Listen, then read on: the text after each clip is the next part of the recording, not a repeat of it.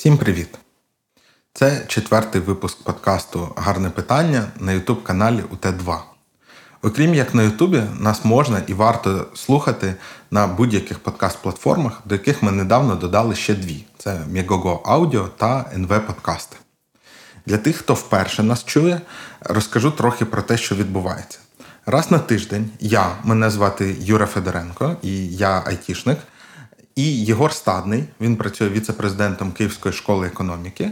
Ми обговорюємо питання, які вважаються зараз не на часі. Е, чому ми це робимо? Тому що нам здається, що з питаннями не на часі яка штука. Коли вони стають на часі, тоді вже пізно. Тому краще краще вчасно це робити. Е, От, Сьогоднішній випуск, мені здається, вийшов досить сумбурним, але від того не менш цікавим. Як він вам? Пишіть обов'язково в коментарях. Нам це дуже цікаво, і ще це важливо для просування цього відео.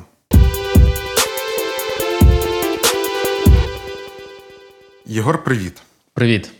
Ми зараз зламаємо наш підготовлений план розмови, е, і ми на бекстейджі почали говорити про місто і те, як воно має бути влаштовано, і хто винен. Найголовніше, хто винен в цьому. Щоб глядачі розуміли, е, я тут готую інтерв'ю для каналу Доу з одним е, міським діячем, назвемо його так. І е, і ми плануємо на УТ2 зробити ефір, теж присвячений урбаністиці та міським проблемам. І Єгор почав говорити, що є таке ж наріжне питання, як для Русні питання по Чечні, таке ж є питання до всіх людей, які займаються проблематикою міста. І і це було настільки цікаво, що я кажу: так, давай швиденько вмикаємо запис, бо е, глядачі мають це почути. Е, От. Е, я навіть я навіть спойлерну. Ти кажеш, що наріжний камінь це питання про забудовників. Так. От. Так. Е, Нехай мене пробачать е, усі люди, які займаються міським розвитком е, в різних його сферах. Це дуже багатогранна е, галузь. Е, за таке спрощення, яке я зараз допущу, але ну скажу, що в моєму бекграунді є такий е, е, епізод біографії, коли я очолював аналітичний центр, у якого одним з найсильніших напрямків роботи була саме міська тематика. Це власне не про не стільки про благоустрій міст. Скільки про житлову сферу, транспортну сферу, питання того, як місто має заробляти гроші. Там. Ну і це все концентрувалося переважно довкола Києва. Тому в мене є якийсь певний е, о, такий бекграунд, е, і мені доводилося ну, багато в чому, е, принаймні, занурюватися як людина, яка очолювала такий аналітичний центр. Е, Бо мій персональний профіль це, звісно, освітня аналітика. Е, Чому я кажу про те, що на сьогоднішній день з людьми довкола міської тематики варто починати з такого питання: типу, е, е, що по забудовник? Е, річ у тім, що ну, якщо ми дивимося, ну, переважно зараз говоримо про Київ. Да.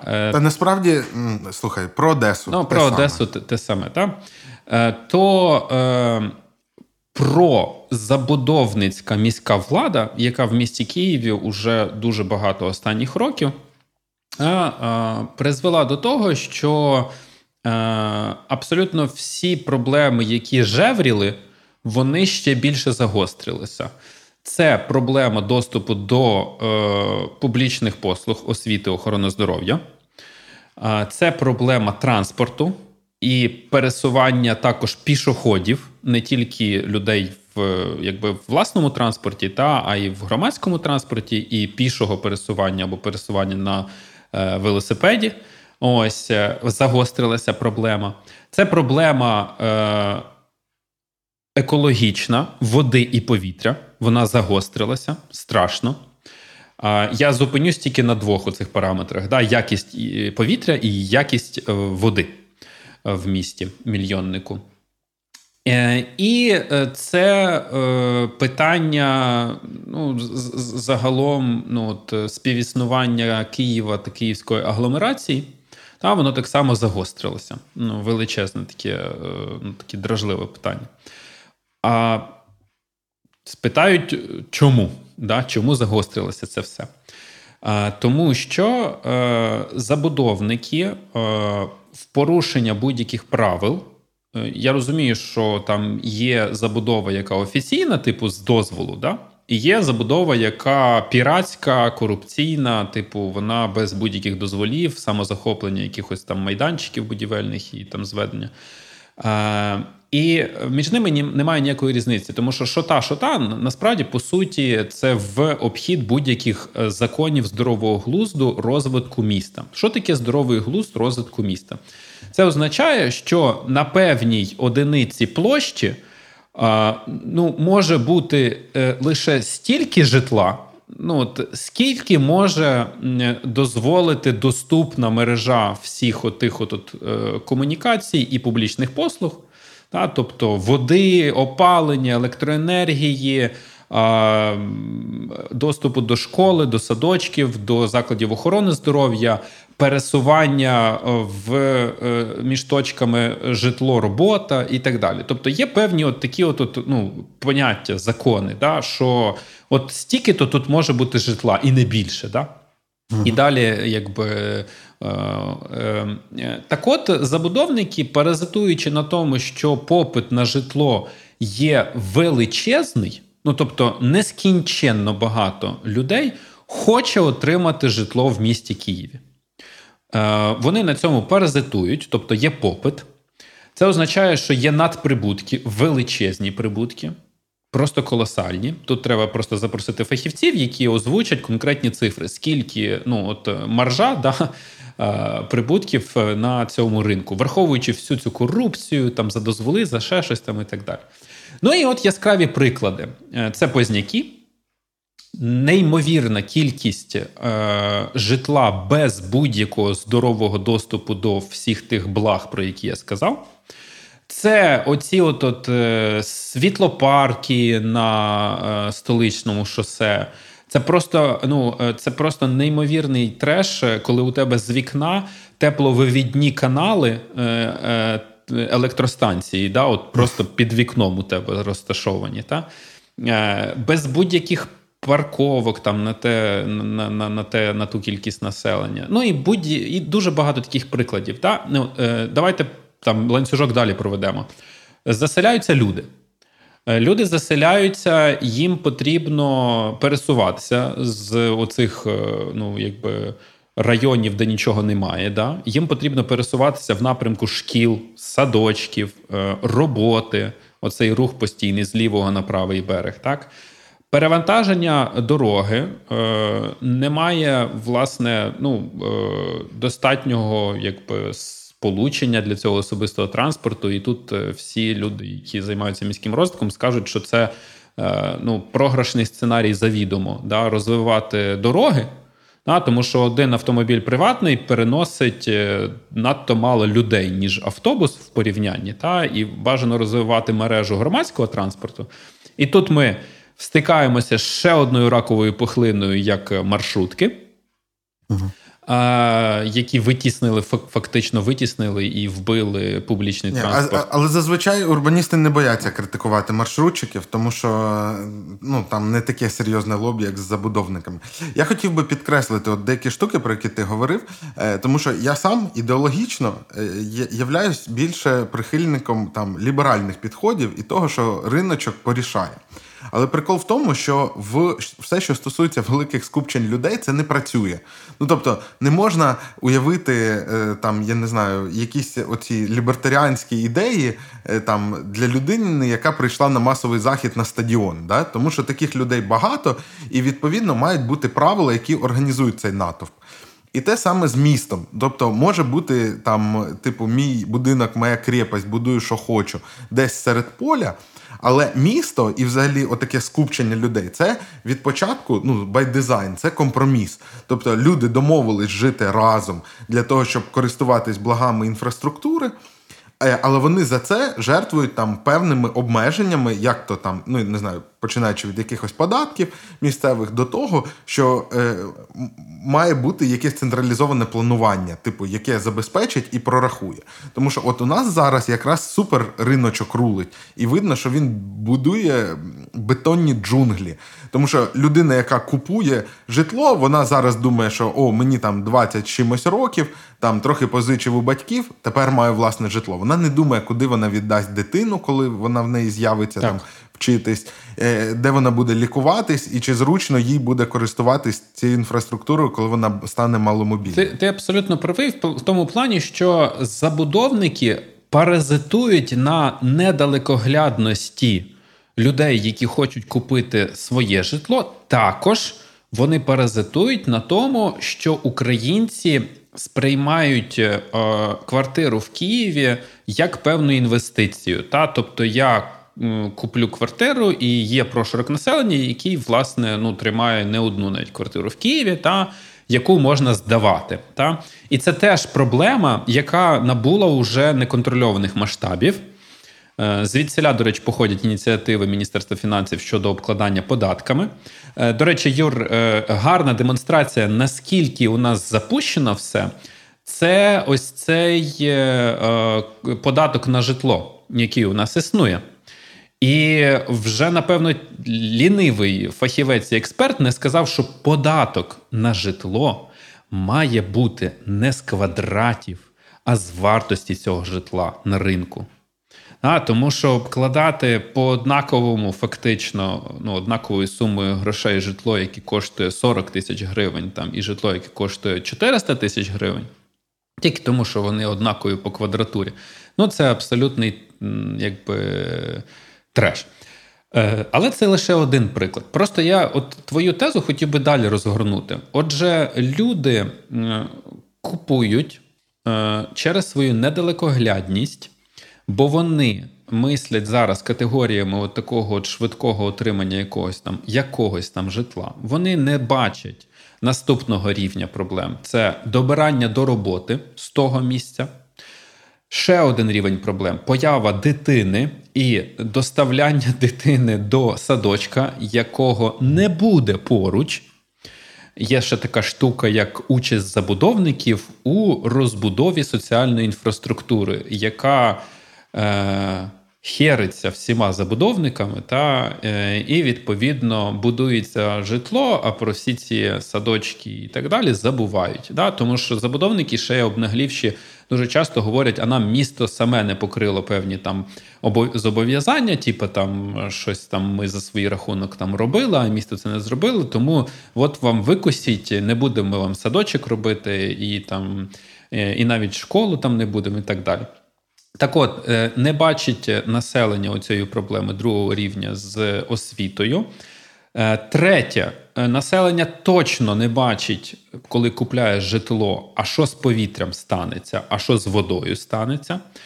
У мене з вікна, зараз, де я сиджу, ми з тобою записуємо, я бачу 20-поверхівку, Юр, яка опалюється дровами, яка підключена Це не зданий самострой, да, якийсь? Е, да, яка підключена до досі будівельної е, мережі е, електроенергії, це так звана оця врем'янка, яка на будівництво заводиться, а потім же ж геть інший струм подається, е, коли люди заселяються. Так от люди заселилися вже давним-давно.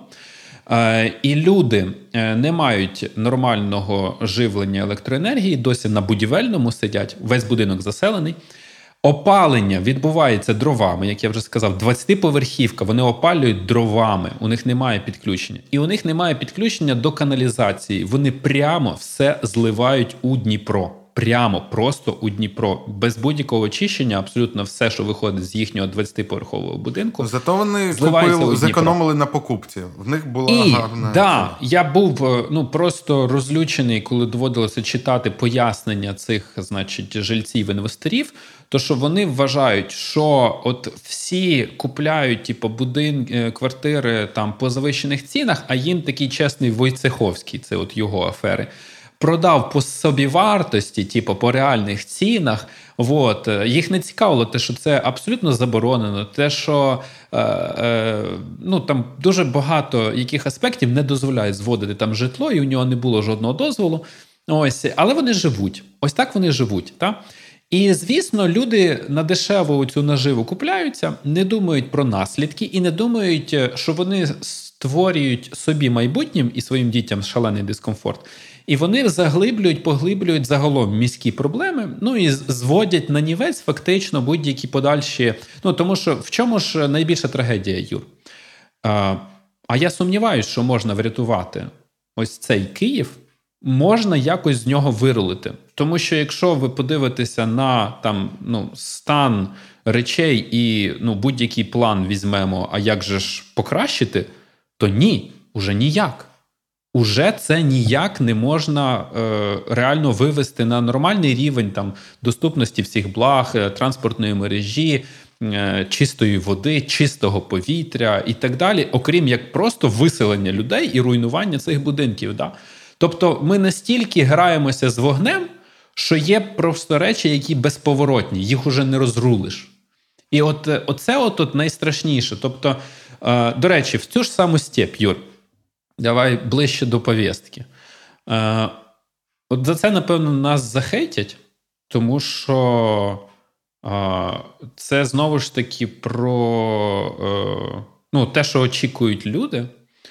А наші люди очікують ну, власного житла і хочуть мати власне житло. Так от, що я хочу сказати про те, як уряд хоче допомогти людям, які втратили житло е, через е, повномасштабну війну, і їхнє угу. житло зруйноване. Тут точно нас зараз будуть розпинати. Ну, мене так точно. А, Зараз уряд... вгадаю, стривай, можна я вгадаю? Ти будеш проти того, щоб будувати нове житло, та? Уряд а зробити сказав, орендні так. умови.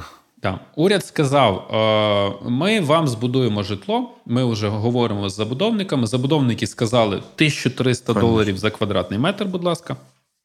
Уряд сказав: «Е, та ні, давайте за тисячу. Да. І от вони вже нас заганяють в цей дискурс. Да, Типа, уже, уже ми пакуємо е, бюджетними грошима кишені забудовників. Це вже прям ми не ми не обговорюємо інші сценарії, як покра... як е, вирішити це питання, цю проблему. Mm-hmm. Да? Ми вже приймаємо абсолютно забудовницький сценарій, який паразитує на тому, що людям хочеться отримати власне житло. Тепер давай постараємося перейти до сухої математики. За певну X суму грошей ми можемо збудувати якісь там да, N житла і забезпечити там Y сімей. Та?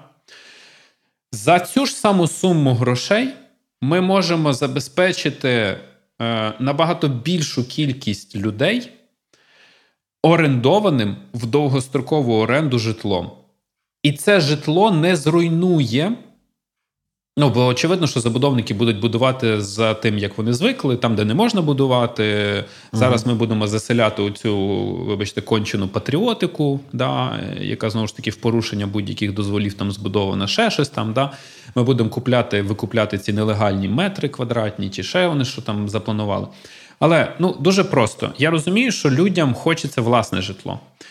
Але вони отримують це житло аби яке. Вони отримують це житло без належного соціального, ну там комунікації, ще чогось, ще чогось, ще чогось. Так, і ми е, ще більше поглиблюємо цю проблему, та тому що їм буде жити некомфортно, і всім іншим буде жити некомфортно. Натомість, втім, ми звикли. Да, натомість люди могли би отримати ваучери на довгострокову оренду, вибрати те житло, яке їм подобається. Ці гроші платилися б звичайним українцям не люблю цей термін, але е, вжию його тут, а не забудовникам в кишеню. Це підтримували би обіг грошей, якийсь до слова, так, і економіку, в тому числі, ну, якусь купівельну спроможність українського населення.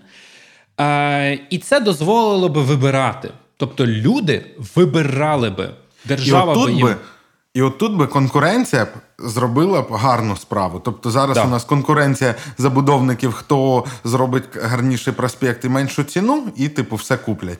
А далі хай хоч трава не росте. Да, до речі, а далі для там не буде ні школи, ні садочка, ні доступу до роботи, ні до чого. Да? Тобто це депресивні регіони з поглибленням і погіршенням проблем київських, тому що всі в Києві, очевидно, що будуть хотіти отримати це житло. Mm.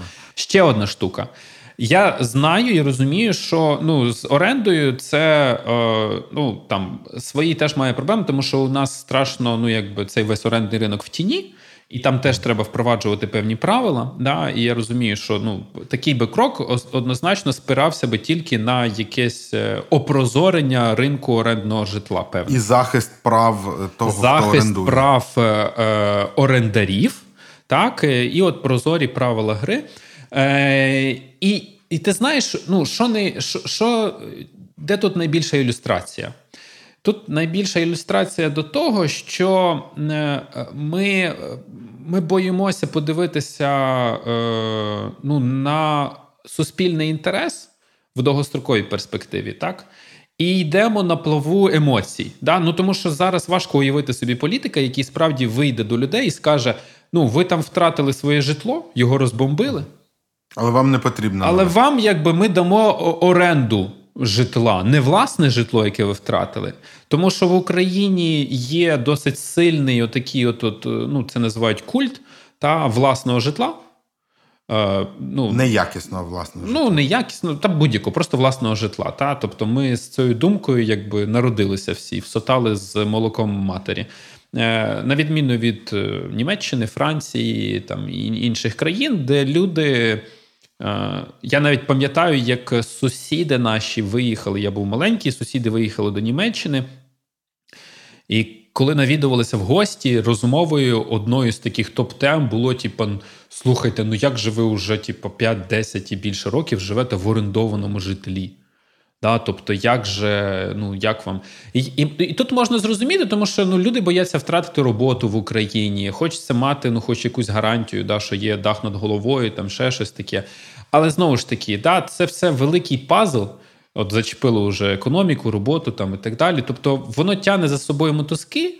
І, звісно, уряд зараз е, приймає там ну таку тут знаєш гру на емоціях, плюс щоб типу, не чіпати інші проблеми. Да? Ну, Тобто, ми ж ми ж вам дали житло, те, що там нічого не буде поруч, те, що вам буде некомфортно, ну, ми втамували ваше бажання. Ось, і ми такі хороші, що якби возмущаємося.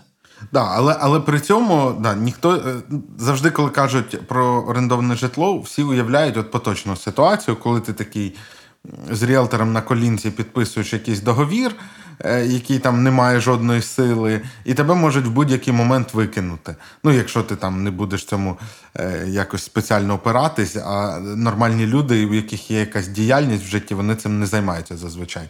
І от часто звучить там, коли люди планують там дитину заводити, кажуть там, типу, от, ну мені ж треба гарантії, щоб там садик і ще щось. Але прикол в тому, що при нормальному регулюванні всі ці гарантії вони можливі і в орендованому саме житлі. так. Тобто, ми ж просто живемо в сірому ринку орендного житла, в якому справді орендарі не почуваються себе захищеними. І, до речі, аналітичний центр Цедос він присвячував цьому е, питанню аналіти... Е, свою аналітику. Да, не один звіт є про те, що треба робити, щоб захистити орендарів. Е, І ну, це, якщо хоч, Юр, одне з таких важливих питань, бо ми далеко не зайдемо з нашим одвічним бажанням мати власне житло.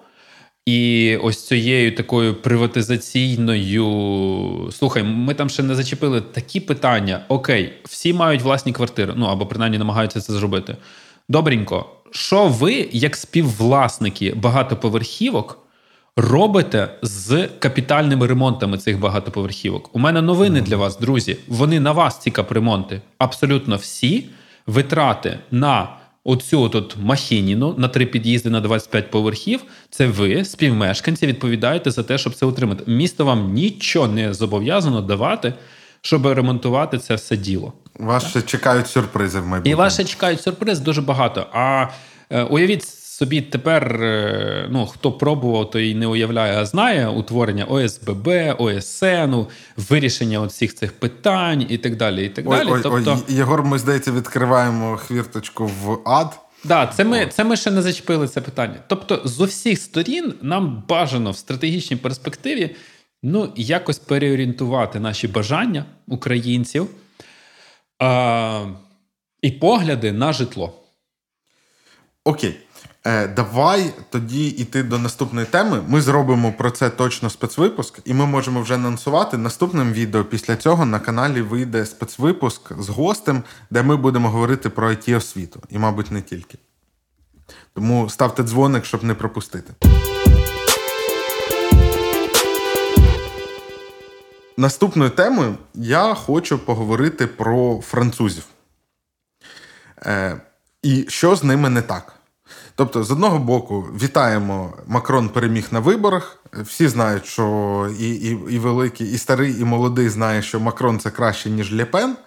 Е, от. Але от мені потрапило до в стрічку дослідження, яке робив Дмитро Дубілет. В них там зараз волонтерська група по канцелінгу російських компаній. І вони дивилися, вони зробили по західним країнам, основним, ну таким найбільшим, вони зробили таке дослідження е, по США, Великобританії, Німеччині та Франції. Е, дослідження, як там люди ставляться до українського питання. І е, там уважно слідкують за подіями в Україні там всі. Е, І от там перше ж питання: наскільки ви виступаєте проти вчинків Росії? І там США 72% проти, Великобританія 76%, Німеччина 70%, Німеччина 70%, Франція 40%. Тобто, ну я там розумію, що там, мабуть, це не не означає, що там більшість за е, вчинки Росії. Але коротше, щось там не так в тому французькому королівстві, ні? А слухай, як питання було сформульовано? Е, Чи ми Пита- не знаємо? Питання знаємо. Дивись, е, там декілька питань. Е, перше, е, ну наскільки уважно ви слідкуєте за новинами в Україні? Дуже уважно або уважно відповіли. Ми не знаємо, які варіанти відповіде, але там дуже уважно, але уважно відповіли там по 60% в усіх країнах. Наскільки ви виступаєте проти вчинків Росії? Дуже сильно проти відповіли і там далі 72. Е, а, ну тут певне маніпулювання. Е, США там 72, Великобританія 76, Німеччина 70, Франція 41. Можливо, у Франції ще там 40% відповіли просто проти, а не дуже сильно проти. Е, але там є ще цікаво. Там ем, у них менше ем, підтримка рішення компаній про вихід з Росії, ніж в інших. І там якраз от підтримують, не підтримують і там в США там 73 на 15, а в Франції 42 на 42. Тобто вони, вони от економічно населення таке каже, але хай французькі компанії заробляють в е, Росії, навіть не французькі, а взагалі світові. Uh-huh, от. Uh-huh. Тому е, якби соціологія е, може прямо трошки вносить спотворення, але каже, що що, що щось не так. Ну, да, я що питаю, то що е, ну, там я думаю, що багато в принципі слухачів розуміють. Е, те, як поставлено питання, і те, як проведено опитування, визначить е, е, те, які будуть результати, по суті, насправді. Це як кажу, як людина, яка проводила не одне соціологічне опитування. Давай тоді скажемо, хто робив це. Компанія Sticky Big. Не знаю, хто це. А, тобто тут треба дивитися, там, що що, що проводилося як. Але давай там. Про Францію я от хотів би, знаєш, з чого почати? Ну, ти вже сказав, але я не впевнений, наскільки ну, всі відчувають е, от е, історичність насправді моменту того, що Еммануель Макрон е, виграв ці вибори, та і наскільки нам пощастило з цим. Ліпен це людина, яка голосувала проти санкцій за анексію Криму в Європарламенті. Ліпен це яка виступала проти санкцій після 2014 року проти Росії. Ліпен це людина, яка отримувала бабки з двох російських банків. Е, Ліпен це людина, яка їздила там, яку підтримував Путін е, весь час. Там Ліпен це людина, яка виступала проти санкцій і в 22-му році. Ось Ліпен це людина, яка хотіла би, щоб Франція вийшла з Європейського Союзу. Ліпен це людина, яка хотіла б, щоб Франція вийшла з НАТО. Тобто Ліпен, це по суті е, був би настільки важкий удар по наших західних партнерах, який би посіяв ну, величезний просто розкол. Тому, ну, е, коли українці сміялися над е, ну, там, Макроном, типу робили всякі фотожаби над тим, що він там бігає до Путіна, ще щось, типу, да, там фоткається. Всі ці слова Макрони теж макронити, да, у нас нове слово, типу, удавати стурбованість і нічого по суті не робити, е, то Макрон намагався всіляко виграти вибори. Да, І я особисто ну, дуже переживав за це, е, аби він от виграв, да, і Ліпен, не дай Бог, не перемогла. Е, і я був готовий ну, там, змиритися особисто з будь-ким і з будь-чим, типу, якими там він там. Ліж би не Ліпен. Ліж би не про... Ліпен.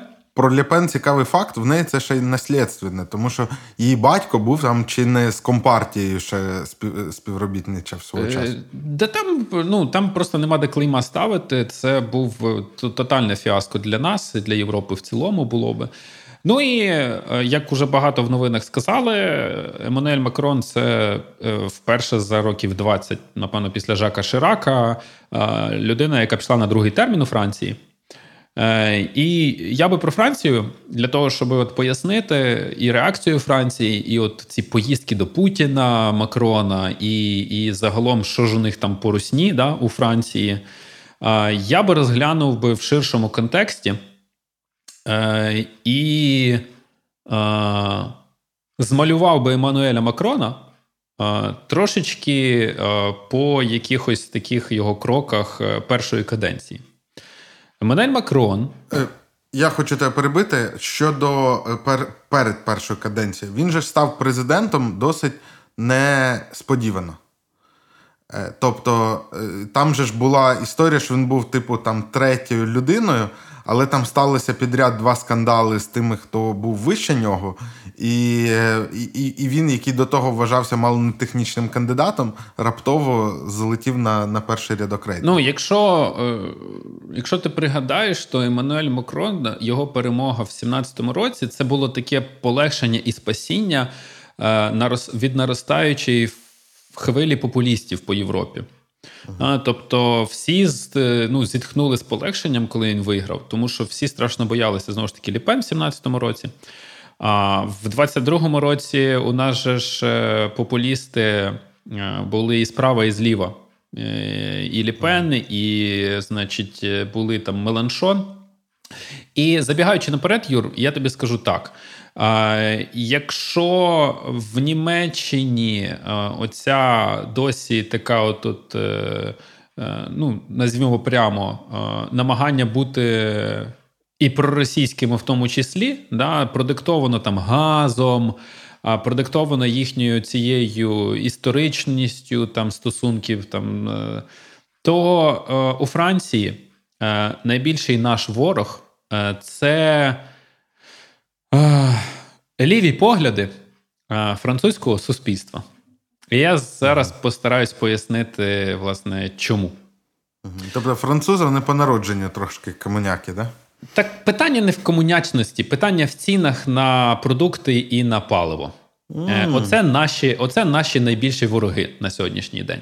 Не то, що їм там москалі подобаються чи ще щось таке. Да, За це можна не переживати. Хоча є свої особливості. Я просто нагадаю, що е, Франція за президента Оланда е, робила спільні, ну як це правильно називати? Ну, по суті, вони були в спільній коаліції з росіянами проти іділу в Сирії. Тобто саме Франція всупереч Обамі, тобто Оланд всупереч Обамі, а, пішов на таку коаліцію в е, якому 15-му році.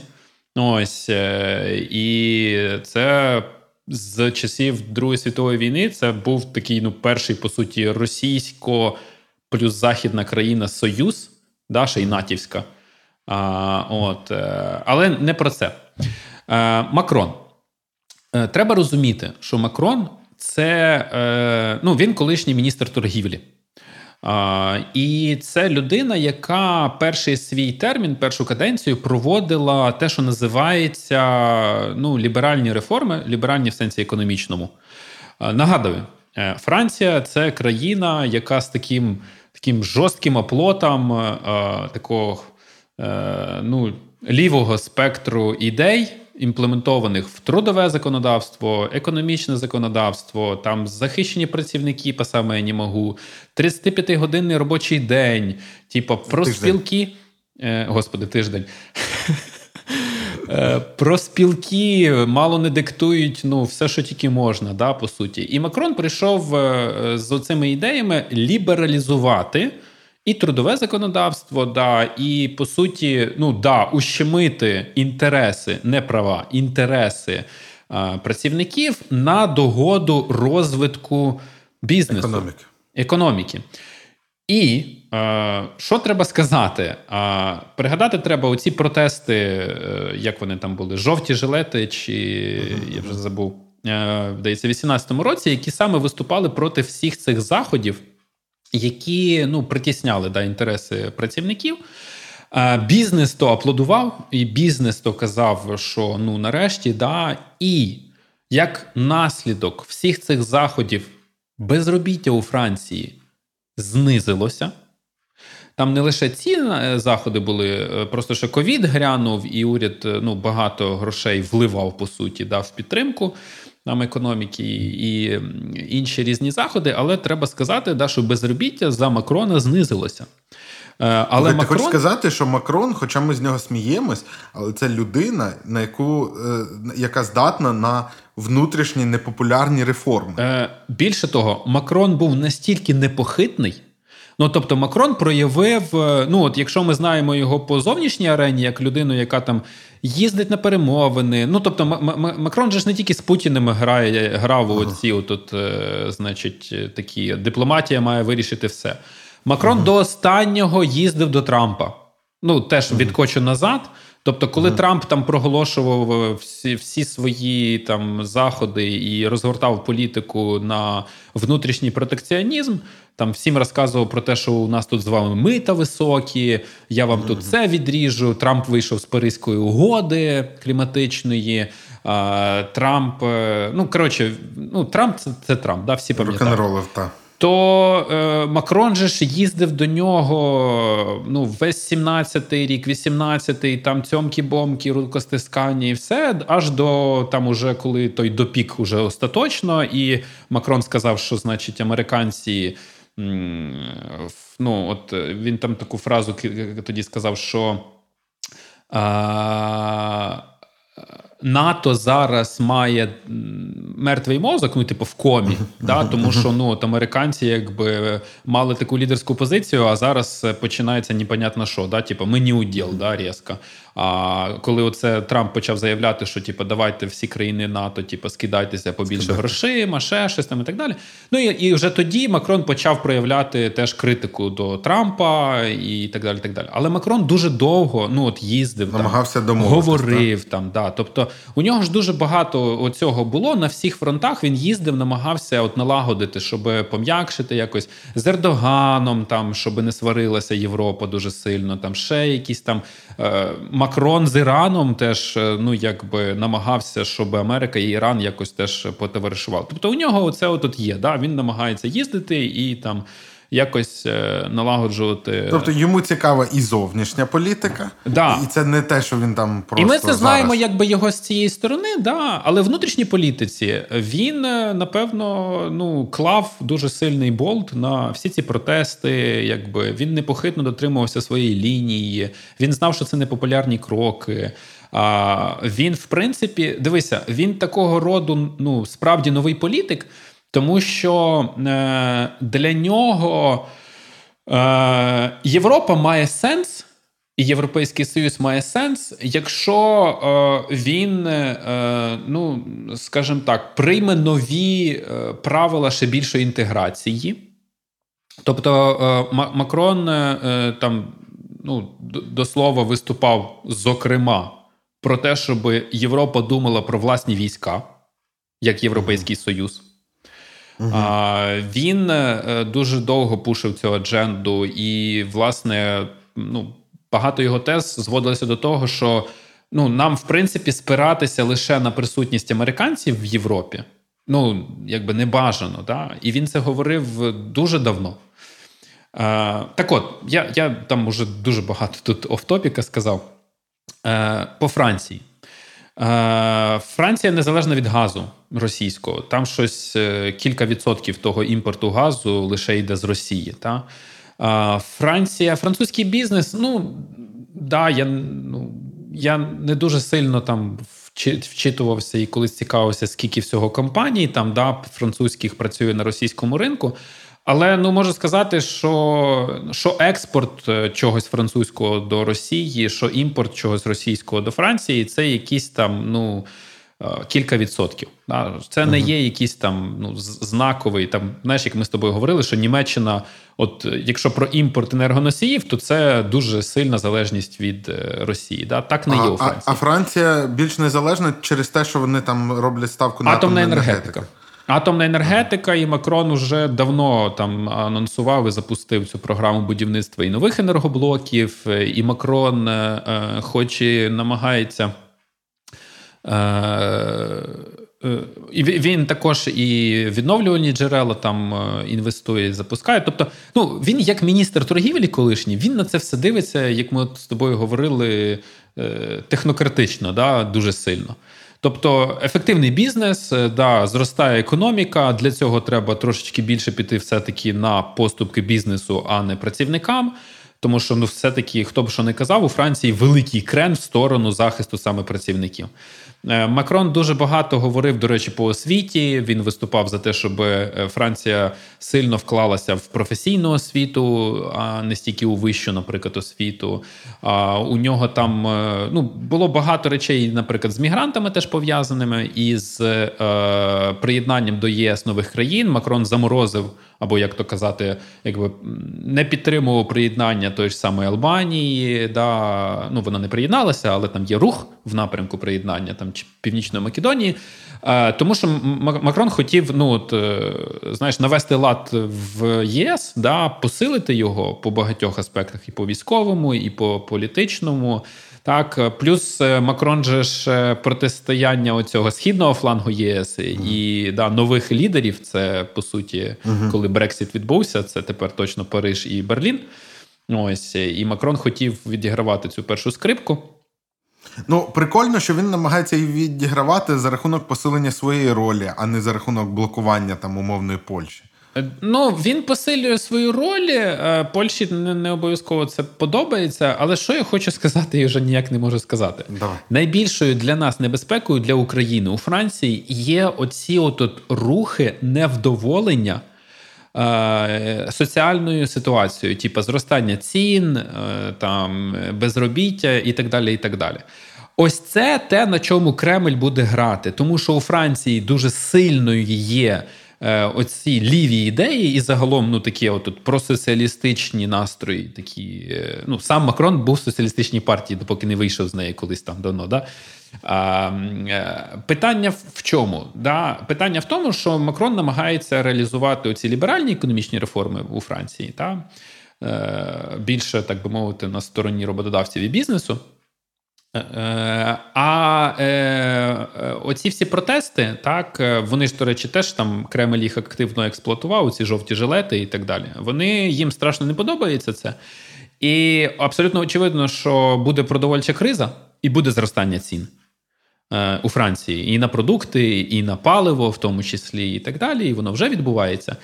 І це е, найбільше становить загрозу для України, тому що нам потрібна зараз е, ну, сильна французька влада е, з стійкими позиціями. І слава Богу, що у нас є оцей от п'ятирічний ще карбланш, да, тому що є президент. Але в літку парламентські вибори у Франції. Угу. Ох. Е, і зараз, звісно, е, партія е, Макрона має більшість, так, але уже по ну, соціологічним опитуванням там уже Макрон уже залучив коаліцію, да, тобто там уже не тільки його партія. І все одно ця коаліція не має тої кількості місць, які має зараз партія Макрона в парламенті по опитуваннях, да, по майбутніх проекціях результатів виборів, які будуть влітку. І це теж важливий рубіж, щоб ну, у Франції не утворилося якогось е, ну, президент один, а там далі уряд, е, який буде ну, от, гратися, тому що там же ж далі почнеться, якби. Е, це треба розуміти. Європейські країни, і не тільки Франція, та вони як тільки ну, почнуть населення буде відчувати дуже жорстко на своєму гаманці да, війну в Україні. Кремлівська повістка про те, що типа, да нафіг надо, типа, да, не не підтримуйте Україну, у вас тут проблеми, сконцентруйтеся на них, безробіття, ростуть ціни, і ще мігрантів ви прийняли, біженців, тра-та-та. Тобто на цьому паразитувати буде дуже легко для того, щоб зменшити увагу до України і зменшити підтримку західних партнерів Україні. Да? Тому що вони будуть заклопотані вирішенням своїх е, питань внутрішніх, і не дай Бог це буде виливатися в такі от, вуличні акції, як ті ж самі жовті жилети, ще щось там. От Тому це наше, от, от це якби найбільший противник, да, в, якщо говорити про Францію. Да, от Їхні от такі от, настрої е, більше, е, ну, скажімо так, просоціалістичні. Е, відповідно, е, ну я дуже сильно сподіваюся. Ну і що треба сказати? Да, Франція передає нам і самохідні артилерійські установки, і інші важкі озброєння. Можливо, да, не одразу. Це не була перша країна, яка це зробила, та але ну передає це наш союзник, прямий союзник і. Е, звісно, ну там да, ми посміялися всі над цими кроками Макрона на виборах що він там косплеїв е, Зеленського і ще щось, але ну супер круто, що він переміг. А, Дай Бог, щоб і його політична сила в парламенті теж перемогла. І тоді у нас ну буде сильна Франція на нашій стороні, а не Франція, яка розгойдена і розхитана зсередини всілякими да, рухами і протестами. Да. А довготривало нам треба працювати, щоб над тим, щоб у Франції був двопартійний консенсус щодо України. Саме так. Оце двопартійний консенсус, щоб будь-яка політична сила приходить і. Е, да, да, ти, ти, ти знаєш, там можна теж шукати якісь оці ресентименти до російської культури, ще чогось, ще чогось. Але ну я тобі так скажу: е, були опитування, наприклад, ті ж самі, які проводилися по. Е, як вважають французи, чи СРСР мав домінантну роль у перемозі в Другій світовій війні?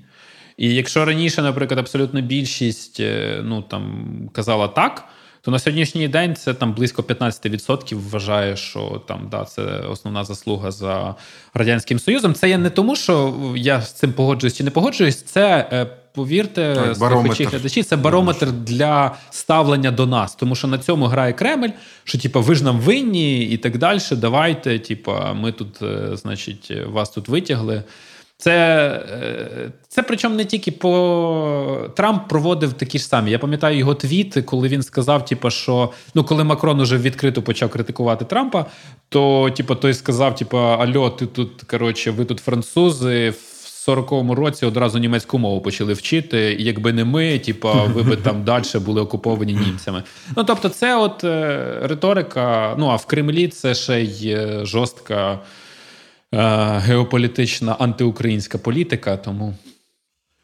Да, до речі, я дуже чекаю, що зараз Маск прийде в Твіттер, порядок наведе, розблокують аккаунт Трампа, і тоді в нас буде привід поговорити, що там по русні в Америці. Да, да, да. До речі, е... Трамп підтримував Ліпен. Щоб щоб глядачі зрозуміли, наскільки Макрон погоджується з будь-яким спочатку мати переговори, Трамп відкрито підтримував Ліпен. І потім, значить, е, просто обнімашки, ціловашки, е, рукостискання, Трамп, Макрон, типу, і ми ліпші друзі. Ми вже договорили про Францію і зрозуміли, що. Е трошки не вистачило резюме про те, що є частина суспільства французька, яка буквально тероризує. Ну е, е, тут не не те, щоб ціла частина. Мені здається, що переважна більшість французького суспільства дуже е, гостро реагує на е, ну так будь-якій, напевно, країні, але у Франції особливо на будь-які от такі от, от е, економічні негаразди, які в короткостроковій перспективі б'ють по кишені людей там підвищення цін. І про що ми з тобою якби згадали? Це перше, е, це от той е, ворог да, е, зараз для України у Франції, да, який може. Заплутати всі карти, тому що французький уряд буде більше звертати увагу на внутрішні негаразди, та ніж на зовнішні. І ще один аспект це те, що ну по суті українське питання і е, повномасштабна агресія Росії вони е, дещо підіграли е, на виборах е, Макрону, тому що всі його, ну там особливо Ліпен, да, конкуренти на виборах вони були ну там Ліпен жорстко пропутінська.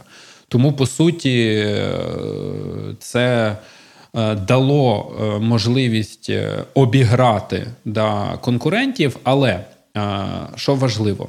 Е, повертаючись до цих соціальних негараздів, Макрон є переможцем меншості. Тобто, якщо ми порахуємо результати першого туру президентських виборів у Франції, то по суті там десь близько 60% проголосували за різного роду популістів. І от в контексті е, виборів парламентських, які будуть влітку, та це ще одне випробовування для українських інтересів щоб французька влада все-таки залишалася більш-менш монолітною да, і сильною, і е, не була такою вразливою для різних е, економічних аспектів внутрішньофранцузьких. Е, ну і тому, що ми залежимо зараз від поставок, та в тому числі і з Франції також. От цікава штука, да? тобто там суспільство вибороло собі багато таких соціалістичних прав, як то там короткий робочий день чи той тиждень, е, там захист соціальний і так далі.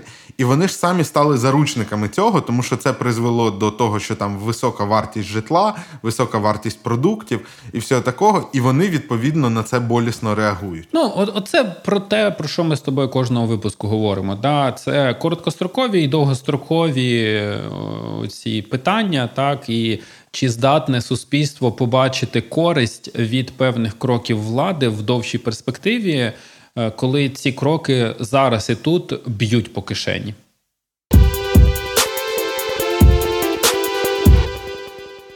Останнє питання з таких підготовлених на сьогодні е, це така штука. Зараз багато українців поїхали в Європу, здебільшого жінки та діти.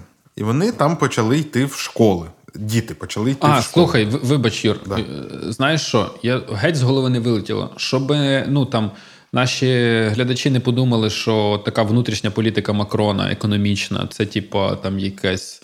Знаєш, на догоду якимось олігархам і великому бізнесу.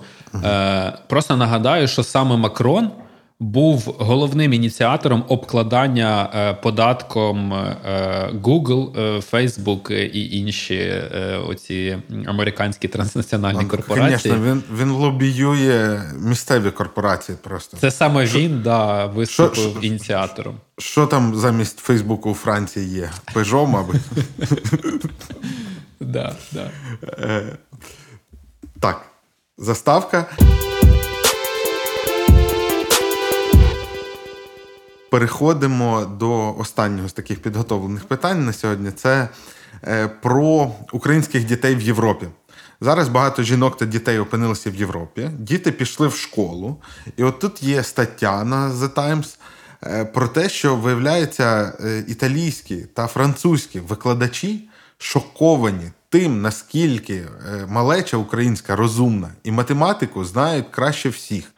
От ти отут зі своєю освітою і е, весь час топиш за те, щоб ми в Євросоюз, а в них там ці французи інтеліці не знають математики, так як наші діти, які вчаться в недофінансованій освіті. Виправдовуйся.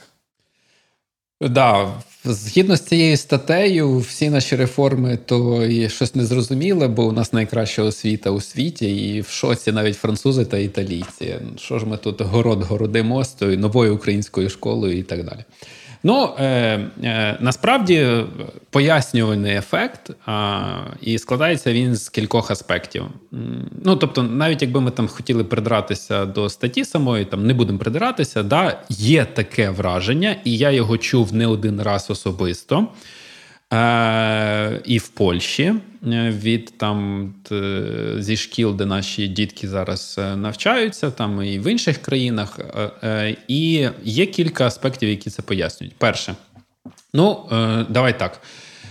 Ми ще в 16-му році, і це в принципі загально таке глобальне явище, але в 16-му році Цедос зробив дослідження, яке показало наскільки ну, е, матеріальне становище впливає на результати навчання дітей. Тобто, ну, по-простому, чим заможніша родина, тим кращими будуть результати навчання. Це mm. пояснюється просто там кращою школою, кращим доступом до навчальних матеріалів е- і так далі. і так далі, Багатьма аспектами.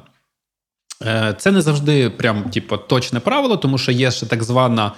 Е, sorry за офтоп, але мушу сказати, є ще так званий ефект е, Е, може бути не суперзаможна родина і навіть не середньозаможна родина, але е, з так званої інтелігенції, дуже часто ще її називають місцева інтелігенція, це лікарі, вчителі в родині, uh-huh, батьки. Uh-huh.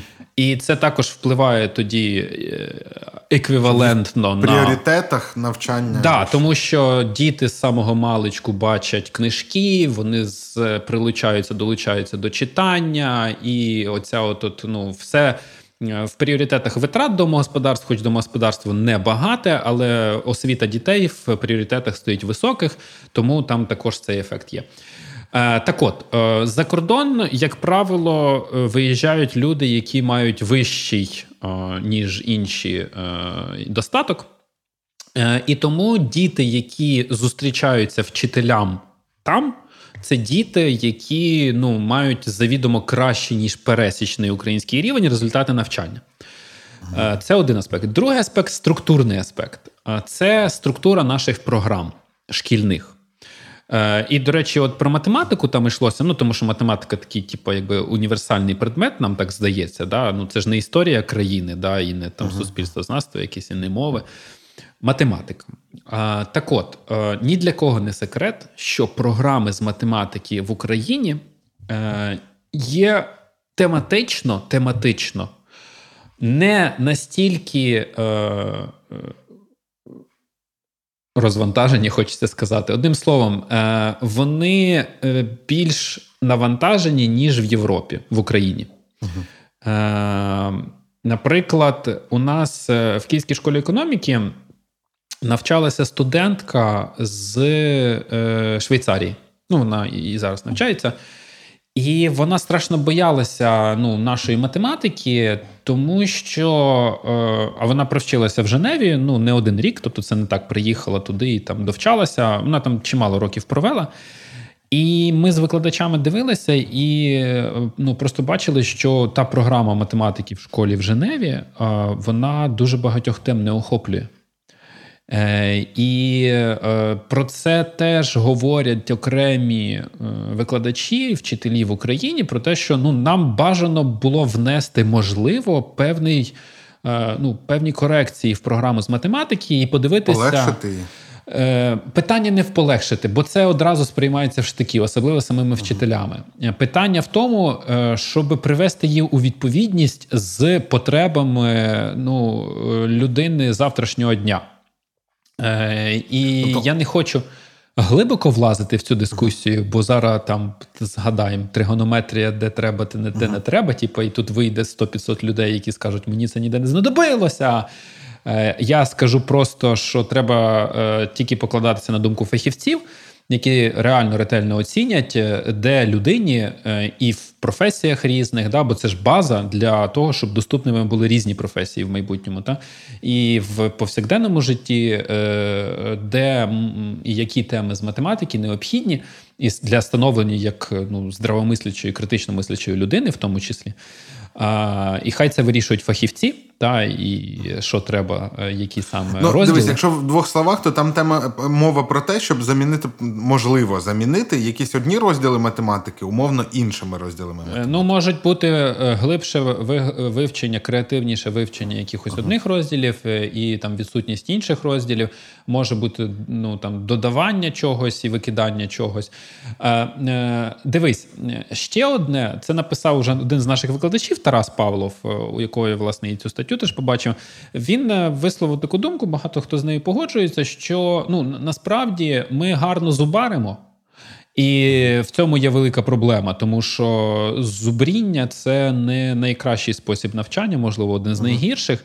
І ми топорно е, розв'язуємо, тобто ми не застосовуємо математику як інструмент для там ну креативного підходу, якогось вирішення різних задач. Да, Ми діємо по шаблону, який нам заточують. А, І от ми витрачаємо дуже багато зусиль із такою, знаєш, прямо таким опломбом, щоб якби заточити всіх.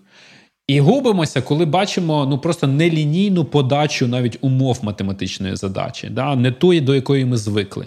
І саме це нас і відрізняє. Там більше буде на те, щоб е, креативно використовувати інструментарій математичний, uh а у нас на те, щоб е, якби побільше засвоїти таких прямолінійних. Якби да, способів використання, а не нестандартних способів використання. Це ж преславуте е, карання дітей за е, неправильний хід розв'язку завдання. Е, знаєш, з яким я не знаю, чи ти стикався, але я стикався, наприклад, в першій Та, своїй звісно, школі. Звісно. Ось ти вирішив задачу, ти вирішив, ми ще цю тему не проходили. Ти її, ти, типа. Нелегітимно вирішив. Ну да, да. ну там в половині випадків це була претензія до того, що людина щось там списала, якраз не дуже розуміє. Але ну, в да, да, да. Але є випадки, коли ти вирішував не так, як типу, там, ну, та тема говорить, яку ви зараз конкретно проходите, треба вирішувати. Одним словом, це не ознака того, що у нас е, все гаразд, і давайте якби е, щасливі бути. Це ознака структурних аспектів того, по-перше, хто виїхав, тобто люди, які і так демонструють вище, ніж пересічно український рівень, і е, того, які є програми і на що вони спрямовані. Тому що, коли ми подивимося порівнянні міжнародні дослідження, от там, де нас на одній шкалі розглядають, uh то звісно українці в математичних здібностях далеко м, поступаються і італійцям, і французам. Да? А на цих порівняльних дослідженнях, як е, Піза, наприклад, там, е, там власне перевіряють от вміння застосовувати. Вміння uh застосовувати знання. Е, і ну, з цим у нас якби проблеми. Ну, Наприклад, ще Тарас е, Павлов, наш викладач, він каже, що ну, у нас ще підхід хромає, тому що у нас відбивають бажання експериментувати через єдину правильність. І оце тут, е, ну, він правильно написав, що блін, легше не пробувати. Да, Якщо типа, там, на тебе кричать за те, що ти не єдино правильно щось там вирішив. Тобто, е, якщо ви збираєтесь пишатися тим, що українські діти значить, знають математику краще, ніж французькі та італійські, то запитайте себе для початку, а чи щасливіші вони, ніж ті ж французькі та італійські Чи щасливіше? Плюс е, я забув, що... Ну, в своїх родинах і в процесі навчання. Я да, навіть не да, кажу да, про і в процесі навчання, і просто подивіться. Ну і там багато аспектів, тому що ну там треба дивитися, що за діти, в яких школах, які програми. Я вже мовчу про те, що. Це могли бути діти, які з 11 річки нашої зараз е, туди помігрували, а не з 12 річки. І там взагалі структурно вони просто приходять в хронологічно, типа п'ятий клас, але в їхньому п'ятому класі в Польщі умовній там зараз проходять те, що вони вже пройшли до цього в четвертому. Ясно. Е, На цьому нас наш час стікає. Давай ми ви вичерпується. Давай ми е, питання від глядачів, які в нас є, і ми їх всі накопичимо, перенесемо на наступний випуск. Там зробимо прямо блок виділений. Е, да, єдине, що я хочу сказати, я я просто теж я я читаю коментарі, звісно, на Ютубі, і часто люди кажуть: порадьте, будь ласка, е, що де почитати. Ми, напевно, зробимо якесь таке правило з часом, що в описі будемо робити якісь лінки на літературу. Але на загал е, я дуже вдячний за фідбек щодо тем. Е, бо ну, якби одне з наших завдань це власне економити ваш час, е, щоб ви там не витрачали його на прочитання якоїсь літератури, якщо ми її вже прочитали. От е, то для нас це цінно, коли ви вказуєте, які теми ви хочете, щоб ми покрили. Так, і до речі, щодо книжок, я теж хотів додати, що ну, якби. Ем... якась тема була добре описана в одній і ще й бажано невеличкій книжці, то наша передача б тоді називалася Книжковий клуб, і ми просто б обговорювали якусь книжку і переказували її. Ну, да, А так да. це часто сукупність різних штук. Да, це сукупність різних джерел, колись в своєму житті прочитаних. е, І, і ми готуємось, до речі, напередодні випуску. Ми теж читаємо щось і новеньке. Так. Е, Добре, дякую ще раз за цю розмову. Дякую глядачам за, за відгуки і реакції. Вони нам дуже потрібні. І до зустрічі вже в спецвипуску, я думаю.